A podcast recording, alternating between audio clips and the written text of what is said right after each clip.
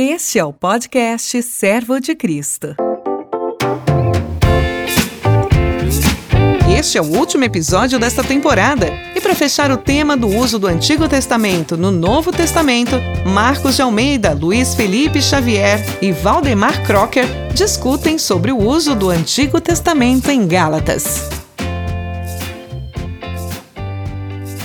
Olá, graça e paz do nosso Senhor e Salvador Jesus Cristo. Sejam bem-vindos ao podcast do Seminário Teológico do Servo de Cristo. E hoje nós temos um tema muito importante, mas também um tema assim fascinante, intrigante, que é o uso que o autor faz do Antigo Testamento na produção literária do seu texto. E nós iremos trabalhar hoje com o texto de Gálatas.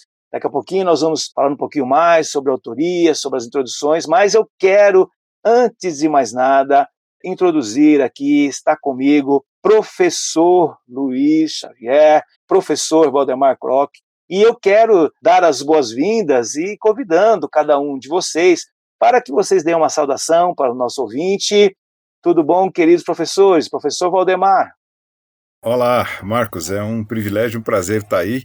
Meu nome é Valdemar, Valdemar Crocker, é, sou casado há 42 anos quase com a Simone, temos três filhos, Daniel, Rebeca, Priscila. As duas filhas são casadas e a Rebeca com o Ciro já nos deram dois netos maravilhosos, o Joshua e a Natalie. E o que faz de mim um avô babão e bobão. É, trabalho trabalho para edições é, Vida Nova como editor. É, já fazia trabalho há, fazia muitos anos aí de tradutor ou revisor e agora há 10 anos que sou editor de tempo integral da Vida Nova e ajudo também né, com uh, os meus dons numa igreja local, não de tempo pago, mas como com pregações, estudos, aconselhamento na igreja Irmãos Menonitas do Boqueirão, aqui em Curitiba. É um privilégio, um prazer estar junto aí, Marcos. Muito bom, professor Luiz. Olá, Marcos, Valdemar, todos vocês que nos ouvem. Eu sou Luiz Felipe Xavier, sou casado com a Thaís, pai da Anne e do Bernardo. Anne com oito anos e o Bernardo com cinco. Eu falo aqui de BH, onde sou pastor na Igreja Batista da Redenção. É uma alegria para mim estar participando com vocês aqui. Muito bom. Vocês já entenderam aqui o nível que nós estamos de né, servos do Senhor, mas servos preparados, que seguem aí no seu preparo. Eu quero iniciar conversando com vocês e te colocando já, professor Luiz, né, a questão da construção literária, nós temos a estrutura viável de comunicação, né? O autor, né, a situação. Fala um pouco para nós, professor, a respeito desse caráter assim introdutório desta epístola. Joia, em geral, quando a gente está diante de um texto bíblico, o que nós chamamos de caráter introdutório tem a ver com o autor, com data, com local de origem, com destinatário com ocasião e propósito. Então, nós poderíamos pensar todos esses elementos aqui relacionados com a carta aos Gálatas. Então, essa carta foi escrita pelo apóstolo Paulo. Alguns a consideram como a primeira carta de Paulo, eu faço parte desse grupo, outros acham que ela pode ter sido a terceira carta de Paulo. E essa carta foi escrita, segundo eu entendo, por volta do ano 49 depois de Cristo, um pouco antes de Paulo descer a Jerusalém, descer no mapa, né, subir na geografia uhum. a Jerusalém para participar do Concílio de Jerusalém que está descrito em Atos capítulo 15. Então Paulo tinha acabado de fazer a sua primeira viagem missionária, viagem que contou com a colaboração do Barnabé, Parece que Paulo é que foi o ajudante do Barnabé na primeira viagem. Eles passam por Chipre, que era a terra do Barnabé, e ingressam ali na região da Galácia, onde visitam e plantam igrejas em Antioquia da Psídia, Icônio, Listra e Derbe, quatro cidades ali daquela região. Depois eles voltam sobre os próprios passos até é, Antioquia da Síria, de onde tinham partido, base missionária do apóstolo, e pouco tempo depois chegam notícias de que falsos mestres judaizantes chegam naquelas comunidades e começam a disseminar dois problemas ali. Primeiro, questionando a autoridade apostólica de Paulo. Paulo não é apóstolo. E segundo, consequentemente, questionando também a validade do evangelho. O evangelho de Paulo não é evangelho. Então você deve imaginar como é que Paulo fica bravo. e quando ele fica sabendo dessas notícias aí do que tinha acontecido, então ele escreve para essas igrejas, então um destinatário, né? São essas igrejas ali da, da Galácia do Sul, Antioquia da Pside, Icônio, Listra e Derbe, para, em primeiro lugar, defender o seu apostolado e, em segundo lugar, defender o evangelho que, que ele prega. E imagino também defender o seu rebanho, né, Luiz? Isso, isso. É, como pastor, né? Coração de pastor é só imaginar a gente quando tem uns lobos por aí que vêm para a igreja e começam a se infiltrar e roubar a ovelhinha. Aí a gente fica doido e eu imagino que Paulo tenha ficado assim também. Exatamente, uma preocupação pastoral, é. né? O que é interessante, né, no que você diz, eu tenho é, exatamente essa nítida impressão, inclusive a maneira, alguns termos que ele usa no texto original, por exemplo, né, a expressão talmazo, a gente parece que está vendo, professor Valdemar, o Paulo irritado, né? Assim, a, você tem essa força, no, às vezes, no texto, que você percebe. Eu gostei muito da sua fala, Luiz, quando você diz, né, que Paulo está ali extremamente é, irritado com essa situação. Uhum. É, exatamente. Um detalhe interessante dentro do próprio texto é que essa é a única carta de Paulo que não tem ação de graças, né? Ele já faz a saudação e, e já vai direto Boa, pro, pro, pro problema, para resolver entra o problema, de né? Sola. É, entra de sola. de sola, literalmente. Mas basicamente o, o que eles estavam propondo, esses falsos mestres, era que aqueles irmãos primeiro se tornassem prosélitos, pagãos convertidos à, à fé judaica, guardando toda a lei, para depois se tornarem cristãos. Né? Esse era o problema é, de fundo. E a evidência de que eles levariam isso em consideração, a evidência exterior mais, mais clara, né, era a própria circuncisão, que Paulo lá no capítulo 5 vai até mostrar essa irritação dele quem dera se castrassem esses que querem impor isso a vocês, né? Oh, não cortem só a pele, mas cortem tudo. É basicamente nesse nível assim que que está a irritação de Paulo. Então esse era o problema de fundo e ele escreve para afirmar o evangelho que ele tinha anunciado e mais do que isso, que esses irmãos tinham acolhido pela fé e já davam frutos nele, né?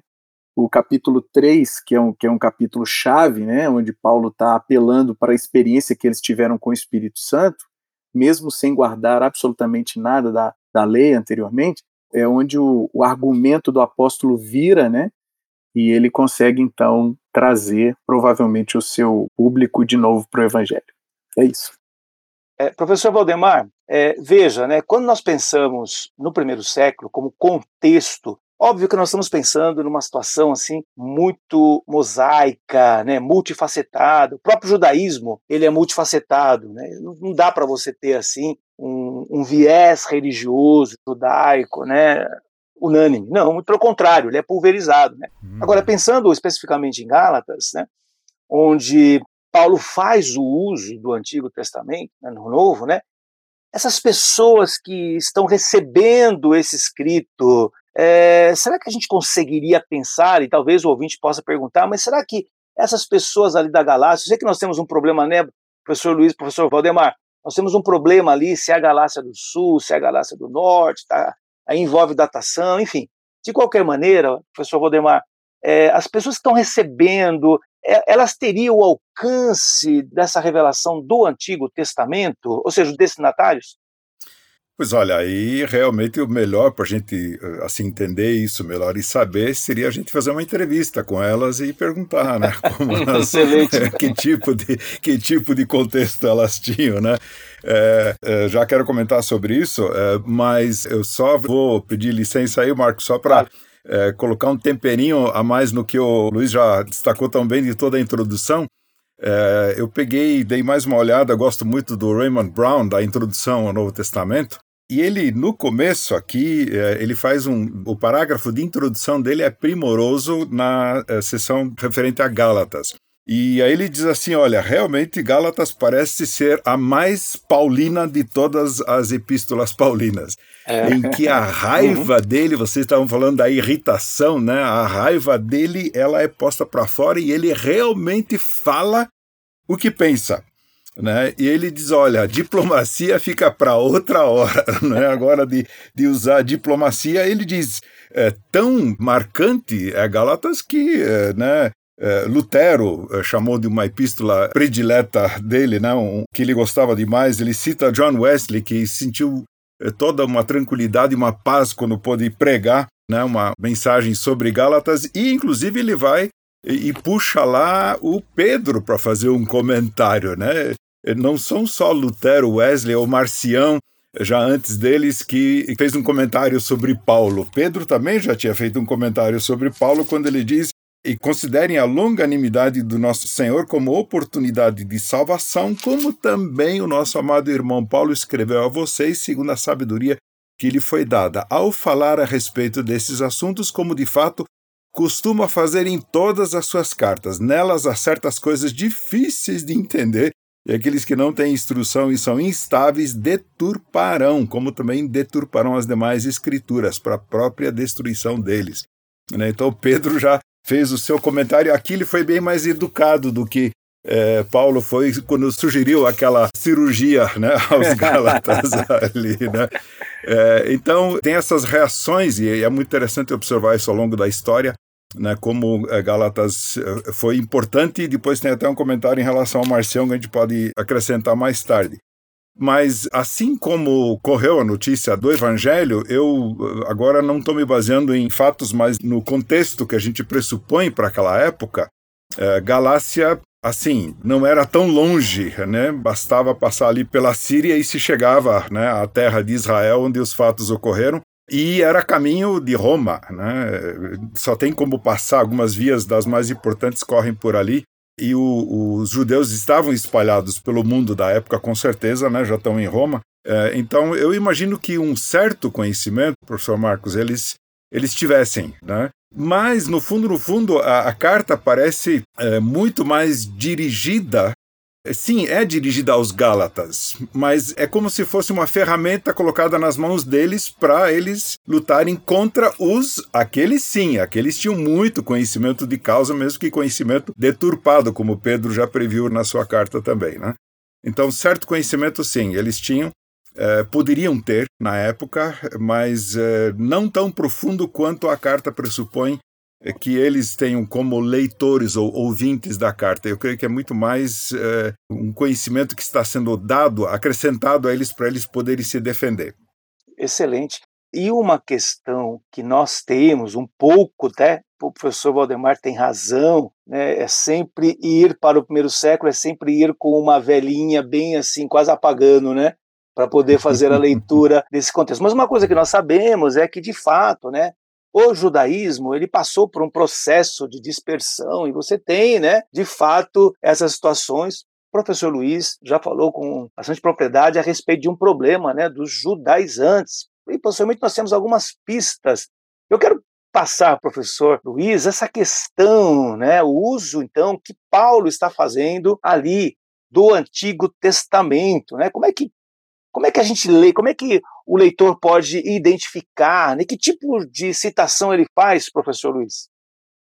Então, eu acho que antes da gente entrar efetivamente nos textos, né, seria interessante, vale ressaltar que Gálatas é a segunda carta de Paulo com mais citações do Antigo Testamento. Uhum. Essa carta só perde em citações para Romanos. E Romanos é. As citações estão bem presentes o tempo inteiro, né? E em que contexto, em geral, Paulo cita o Antigo Testamento? Em geral, em contextos de polêmica, onde ele precisa, de alguma maneira, fortalecer o seu argumento. Então, ele lança mão do texto do Antigo Testamento com essa intenção. Né?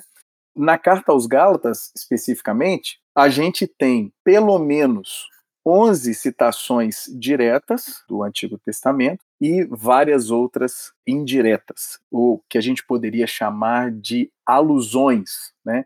E a gente sabe que o texto do Antigo Testamento está no horizonte de Paulo, mas ele não o cita literalmente. Então isso é considerado como uma alusão, né? Uma alusão. E, e, às vezes, além disso, ainda há ecos, né? A gente parece que ouve ali algumas coisas a mais, mesmo que não haja palavras em sequência sendo citadas, né? Sim, sim. É, professor Luiz, professor Valdemar, só quero lembrar os ouvintes que nós já gravamos aquele primeiro episódio da série onde nós abrimos e explicamos o que são essas citações diretas, só reforçando, né?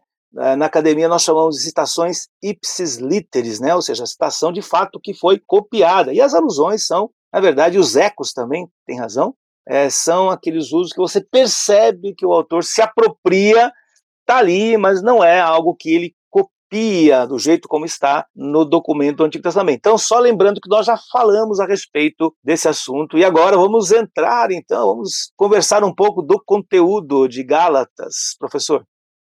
Então, a primeira citação indireta que a gente tem aqui, ela se encontra em Gálatas 1, 15 a 16, né? Quem está ouvindo pode pegar a Bíblia aí, abrir com a gente, vai ser legal. Ah, legal. Né? É, o texto está citando indiretamente Jeremias 1,5.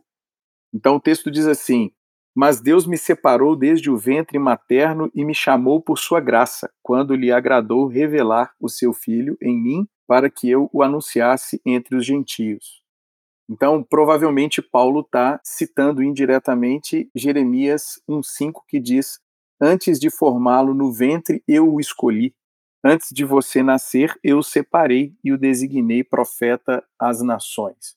E, e eh, posso complementar ali, Luiz? Claro, fica à vontade. E é interessante que, eh, para quem conhecia, né, para quem conhecia todo o Antigo Testamento, além de lembrar de Jeremias, deve ter lembrado também do servo do Senhor em eh, Isaías 49, primeiro versículo, que é muito semelhante aí, né? Escute-me, vocês ilhas, ouçam vocês nações distantes, antes de eu nascer, o Senhor me chamou. Desde o meu nascimento, ele fez menção de meu nome.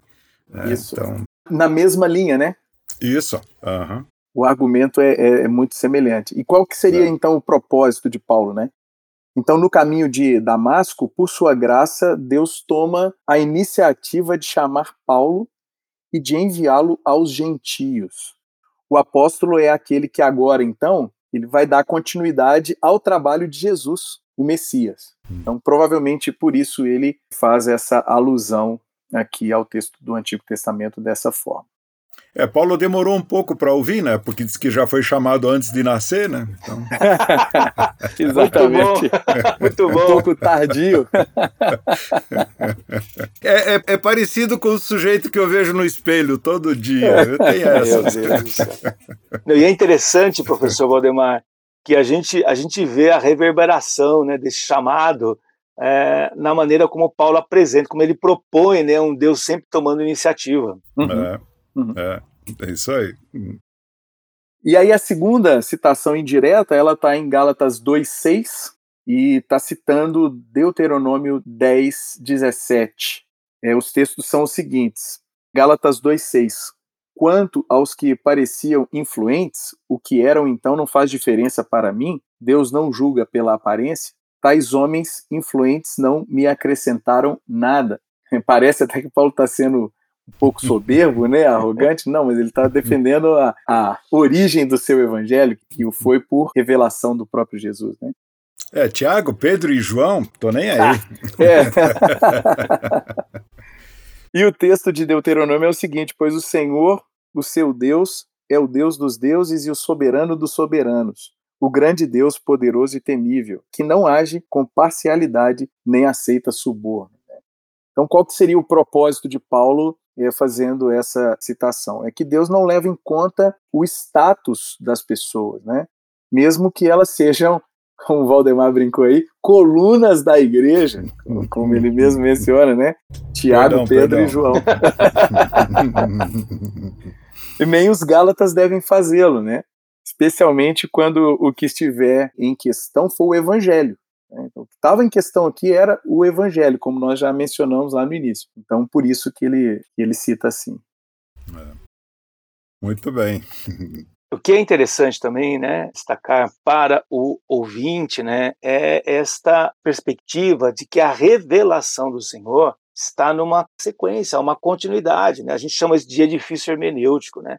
Ou seja, né, aquilo que Deus revela a respeito de si mesmo, né, segue agora no processo daquilo que nós entendemos, né, como a inspiração, né, a expressão na teopneus, Deus segue insuflando no seu autor, mas ele faz um, um, uso hermenêutico nessas citações, e isso é extraordinário. É uma das maneiras que nós entendemos também como fazer uma boa hermenêutica, não é isso, professores? É, às vezes um pouco arriscado, porque o Paulo tinha ajuda da inspiração ali, né? E a gente já tem que tomar um pouco mais de cuidado para isso, né? Exatamente. É, dando, dando assim um spoiler do final, né? De onde a gente vai chegar. É bom, acho que a gente vai chegar lá, né? é, Paulo faz um uso do Antigo Testamento com muita liberdade. Acho que esse é um ponto que precisaria ser acentuado aqui na nossa conversa. Né? Eu acho que é um ponto que os especialistas que estão fazendo essa análise concordam, assim, eles têm unidade em relação a isso. Né? É, é, verdade. É, isso principalmente nas indiretas e nas alusões, mas mesmo em citações diretas, né? Acho que você ia seguir para isso agora, Luiz, na, na, lista aí de citações diretas. Ali também há alguns é, não sei se dá para chamar de desvios, mas alguns acréscimos, alterações, ajustes, né, que faz ali também. Sim. Ah, e, e antes de entrar, é, voltando ao que você tinha dito antes, Valdemar, sempre com uma preocupação de natureza pastoral.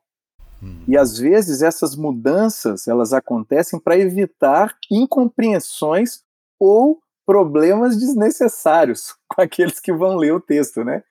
Então, eu que sou editor de obras, às vezes, ontem mesmo estava fazendo a revisão do comentário de Romanos do Douglas Moore ali, e eu senti que eu precisava colocar uma observação, só que a gente põe entre colchetes, para ficar claro que não era do autor ali. Mas precisava deixar aquele, aquele sinalzinho ali a mais para evitar mal entendidos, concordo.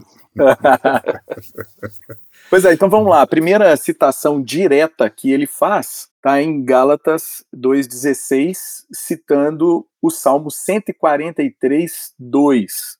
É, o contexto aqui de Gálatas 2, 15 a 20 é o seguinte: Paulo está argumentando com o objetivo de demonstrar aqui a gravidade de qualquer comportamento por parte de Pedro ou de outros judeus cristãos que possa coagir os cristãos gentios a adotar um estilo de vida judaico.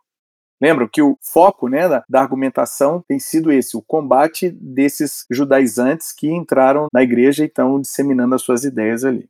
Então o texto é o seguinte: sabemos que ninguém é justificado pela prática da lei, mas mediante a fé em Jesus Cristo. Assim nós também cremos em Cristo Jesus para sermos justificados pela fé em Cristo, e não pela prática da lei, porque pela prática da lei ninguém será justificado. Gálatas 2,16. Citando o Salmo 143, 2, que diz o seguinte: Mas não leves o teu servo a julgamento, pois ninguém é justo diante de ti. Mais especificamente, o, o final da, da citação de Paulo, né? Isso. Quer comentar, Valdemar? É, então aí tem a expressão muito clara, né? Ninguém é justo diante de ti, com ninguém será justificado pela prática da lei. É, ou seja, ele conecta uma citação do Salmo, conecta com essa ideia que ele está discutindo agora, que é a prática da lei e a, a insuficiência né, da prática da lei para justificação. Sim. É isso mesmo. E com o fundo da polêmica com os judaizantes, né? Certo. Então, novamente, está citando para fortalecer um argumento na polêmica. Sim. E, isso. isso. é, isso é importante, né? Uhum, uhum. Isso mesmo. Bom, então agora seguindo, né, em Gálatas 3, 6 até 14, nós encontramos um importante florilégio. Gostei palavra... desse florilégio. É, tá chique, viu, Valdemar? É, tá bonito o é, negócio. É, tá chique. É, tá eu falei, chique. que legal, né? É. e se eu se puder só dizer as palavras seguintes, uma cadeia de textos do Antigo Testamento citados por Paulo. Olha Lindo só. Demais. É Tem gente. O que, que, é isso? Esse é um florilégio. Tem gente que faz de uma cadeia de textos um sacrilégio, mas esse é um florilégio. Que coisa boa. Sensacional. Foi, essa é... foi muito boa. é, eu ando, ando ouvindo, às vezes, algumas pregações aí que, uh, me lembrei um verdadeiro disso. sacrilégio, né? eu prefiro esse florilégio aí. pois é. Então, nessa perícope, há cinco teses então do apóstolo cinco fundamentos para essas teses e uma conclusão. É basicamente isso que acontece aqui em Gálatas 3, de 6 até 14. Né?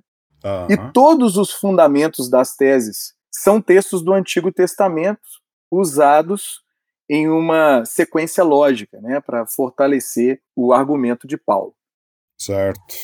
O, o, primeiro deles, é, que, que na verdade é a segunda citação direta, é Gálatas 3,6. Gálatas 3,6, que está citando Gênesis 15,6. Né? Texto bem curtinho diz assim: Considerem o exemplo de Abraão, ele creu em Deus e isso lhe foi creditado como justiça. Creu, né? a ênfase de Paulo. E aí o texto de Gênesis 15,6 diz que Abraão creu no Senhor e isso lhe foi creditado como justiça. Então, qual era o propósito de Paulo? Assim como a justiça de Abraão decorreu da sua fé na promessa de Deus, a justiça dos Gálatas decorre da sua fé no Evangelho de Jesus. Né? Quem assim o faz recebe o Espírito Santo, como explicitado aí no contexto imediatamente anterior, que é aquele texto que a gente mencionou, né?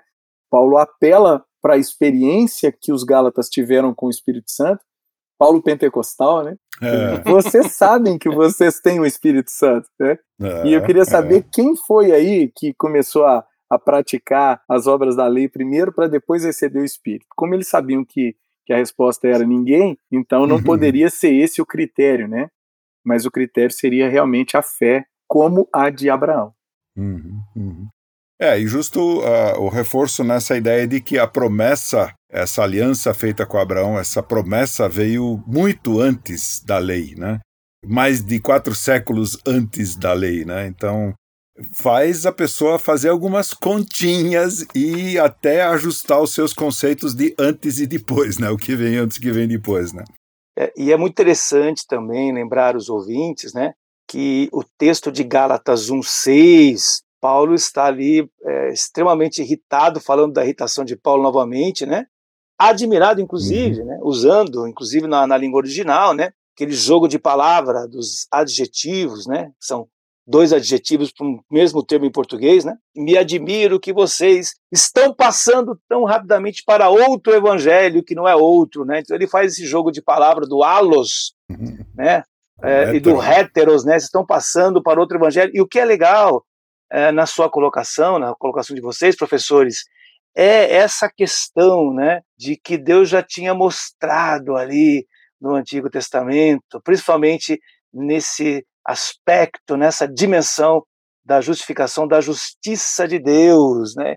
E Paulo ainda é, é ele é categórico quando diz ainda mesmo que é, outro, até eu mesmo, né, se apresentar outro evangelho. Fica evidente que é, isso irá nortear, acho que é uma veia que corre em Gálatas. Não sei o que os professores pensam sobre isso. Com certeza, essa preocupação constante, até por uma questão de lógica filosófica, né? Só pode ter um caminho, só pode ter. Não, não existe outro, ou é esse ou é outro, mas não pode ser esse e outro. A gente tentar fazer algo paralelo aí, tem que ser definir, né? Excelente. Eu fiquei aqui com uma fala do Valdemar na cabeça, quando ele mencionou o que é anterior, né? Que primeiro Abraão é justificado por graça, por, mediante a sua fé, né? E depois que a lei é dada a, a Moisés. Parece que a importância disso é muito grande no Novo Testamento, né? Hebreus, abrindo um pequeno parênteses, uhum. o argumento de Hebreus também é, é semelhante. O que é anterior é superior, uhum. né? Você concorda, Valdemar? Você acha que tem sentido isso?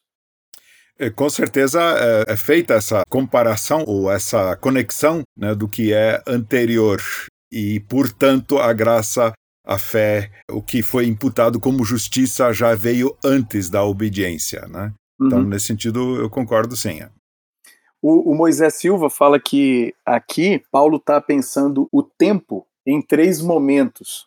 Um primeiro momento que é o da promessa que vai até o Sinai, depois do tempo da lei que vai do Sinai a Cristo, e depois o cumprimento da promessa e a herança, a posse da herança que vai de Cristo em diante. Né? Eu acho que é, que é bem uhum. interessante uhum. se a gente tiver isso, é, isso. em mente. Eu acho uhum. que facilita a nossa compreensão do que ele está dizendo, né? Isso, isso. É, e justo o que eu, pelo que eu lembro, eu li na introdução do Raymond Brown, é, dizendo, olha, algo que é prometido antes por Deus não pode ser retirado depois é, uhum. por uma nova é, pela lei que ele mandou por uma nova uhum. etapa né, na história da salvação. Né? Excelente. Se você quiser seguir Caminhamos. caminhando, isso mesmo, vamos lá. a terceira citação direta, então, está em Gálatas 3,8, que está citando Gênesis 12,3. E alguns autores consideram também Gênesis 18, 18 e 22, 18. Mas o texto diz assim: Gálatas 3, 8. Prevendo a Escritura que Deus justificaria os gentios pela fé, anunciou primeiro as boas novas a Abraão: por meio de você, todas as nações serão abençoadas. E o texto de Gênesis diz: Abençoarei os que o abençoarem e amaldiçoarei os que o amaldiçoarem e por meio de você todos os povos da terra serão abençoados. Então essa é uma citação explícita, né? É muito clara. Com que propósito nós poderíamos perguntar? É, de dizer que os verdadeiros filhos de Abraão são aqueles que creem como Abraão creu. Né? Então ele continua na sua argumentação. Quem é filho de Abraão? Filho de Abraão é quem creu como Abraão creu. Não necessariamente quem é descendente etnicamente do Abraão. Né?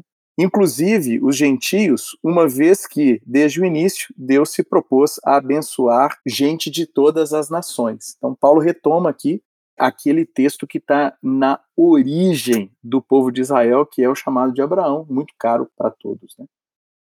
É, e justo um versículo antes disso, em Galatas 3, ali, é declarado de forma tão explícita: estejam certos, portanto, de que os que são da fé, estes é que são filhos de Abraão. Uhum, né? uhum. Tanto faz se foi circuncidado ou não, né? realmente quem os da fé é que são os filhos de Abraão. É. Graças a Deus, né?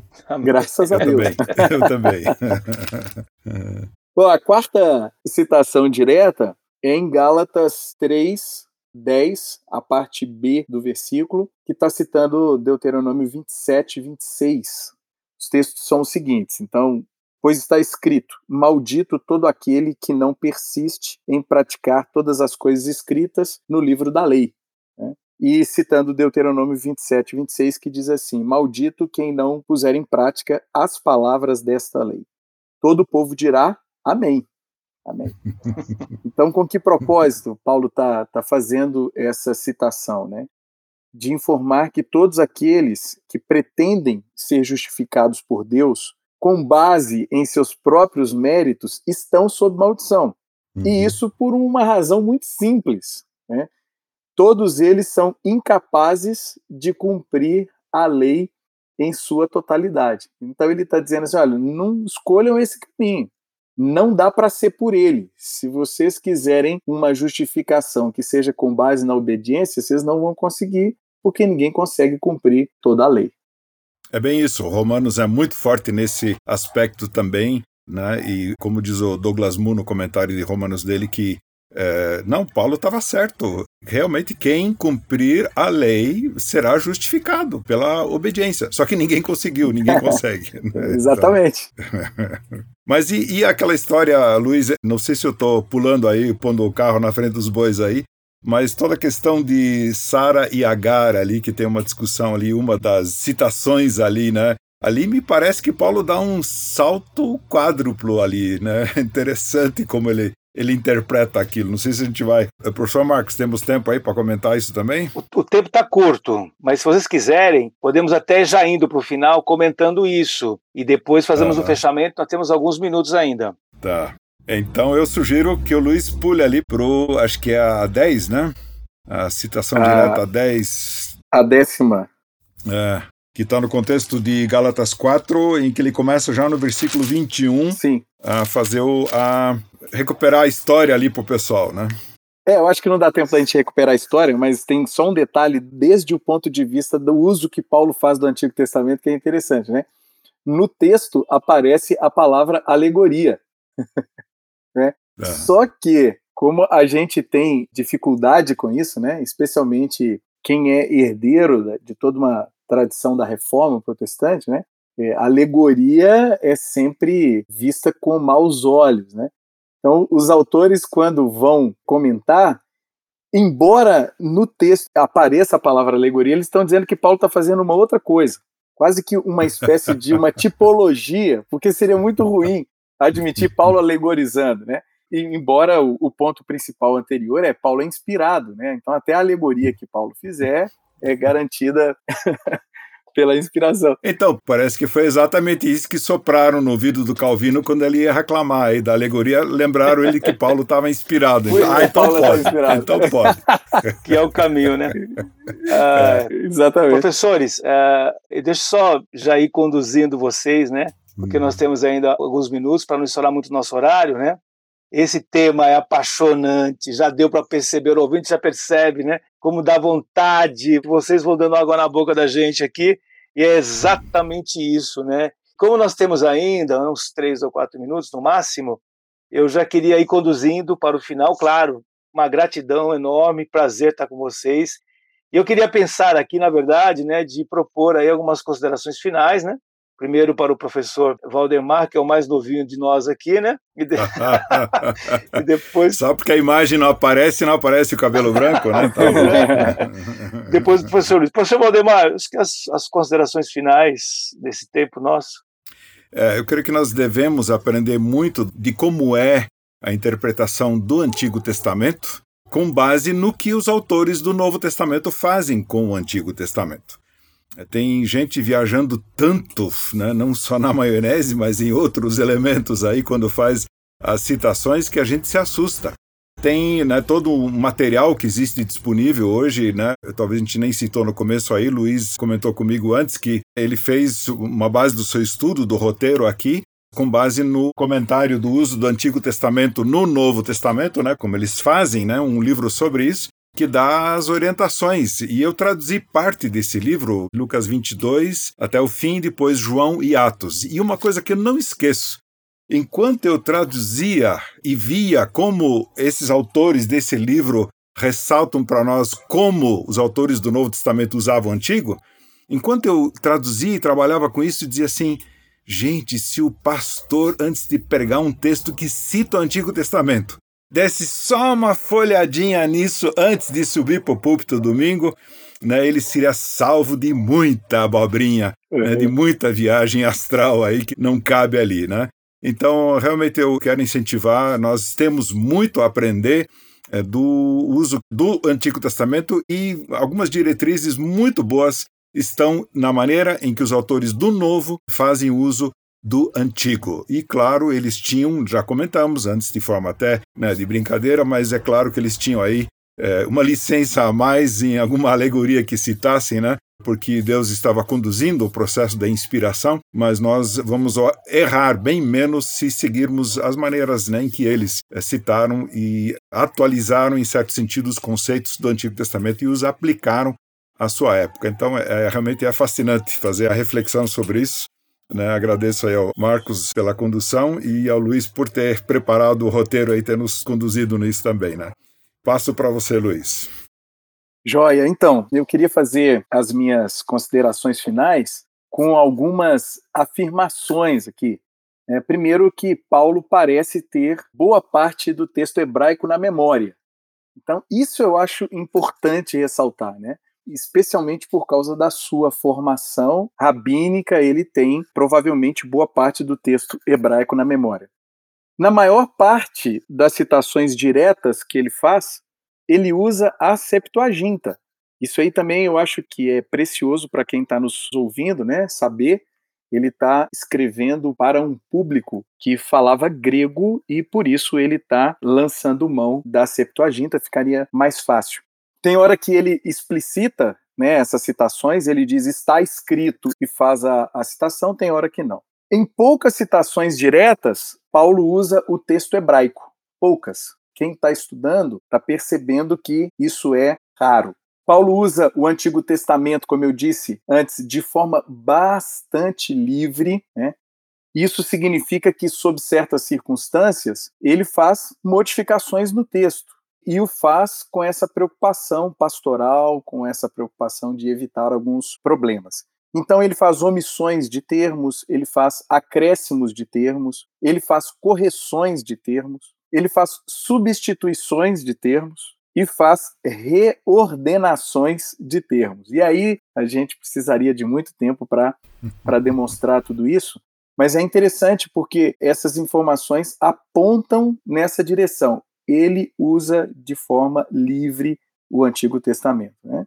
E a última referência que eu quero fazer aqui é que nas citações indiretas ou alusões, Paulo menciona princípios teológicos gerais, ele lança mão de tipologias ou alegorias, como a gente fez referência agora há pouco, e faz interpretações textuais livres, bem ao estilo do Midrash, praticado nas sinagogas e que ele conhecia muito bem. Né? Hum. Eu agradeço a oportunidade de estar aqui com vocês. Obrigado, Marcos, Valdemar. Queria agradecer também o Simon, está aí nos bastidores com a gente, possibilitando esse nosso encontro aqui. Foi uma alegria estar com vocês. Queridos professores, é uma honra, sempre um privilégio. É, a, o Servo de Cristo é uma família e nós temos essa relação orgânica, somos irmãos e agradecidos a Deus por poder servir e expor, né, de maneira assim é, agradável, né? É, foi muito bom esse tempo juntos. Gratidão do nosso coração que o Senhor siga nos abençoando. Muito obrigado e que Deus te abençoe, nosso querido ouvinte. Fique atento aos nossos podcasts, por favor. Acesse e você pode interagir conosco. Deus siga os abençoando em nome do nosso Senhor e Salvador Jesus Cristo. Amém. Até logo, professores. Até logo, obrigado. Até logo, até mais.